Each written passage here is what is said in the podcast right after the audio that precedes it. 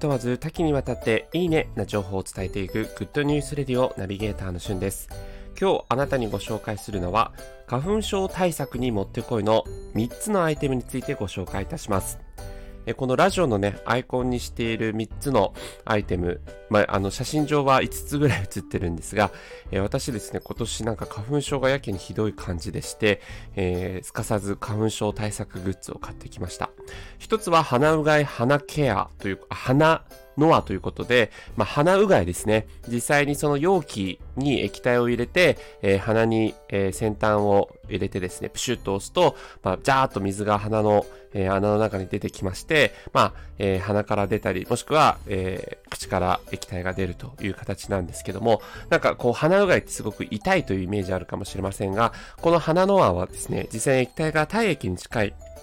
成分になっているので、えー、やってみたんですけど、全然痛くなく鼻うがいができました。そして、もう一つがですね、鼻に直接塗る、えー、クリームというか、ジェルですね。えー、フマキラから出てるアレルシャット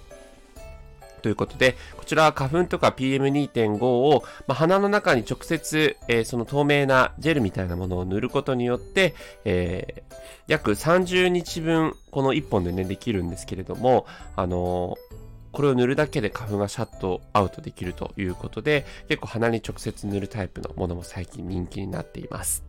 はい。そして最後ご紹介するのが、資生堂から出ている、えー、特許技術を使ったイオンの特め特透明ベールですね。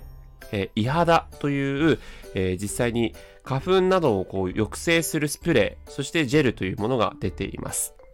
で、こちらはですね、えー、特許技術のまあ、微粒子吸着防止技術がイオンの透明ベールで花粉などの付着を抑制ということで、実際にスプレーを、まあ、顔から20センチぐらい離してですね、シャーっとこう、えー、スプレーすると、顔の周りに透明なベールが引かれると。で、髪の毛とかにもこう、えー、実際にそういったスプレーが、えー、いくと、まあ、花粉がですね、吸着しづらいということで、え、実際にこう鼻の付近、目周りとかにですね、実際にこう、透明なベールなんで見えないんですけども、あのメイクとか一切崩れることなく、そういった、えー、スプレーをすることによって、花粉をある程度抑えることができるというような、そういったものもあります。えー、皆さんの中でね、花粉のおすすめグッズなどあれば、ぜひ教えていただければというふうに思います。今回は花粉対策グッズ3つについてご紹介しました。それではまたお会いしましょう。Have a nice day!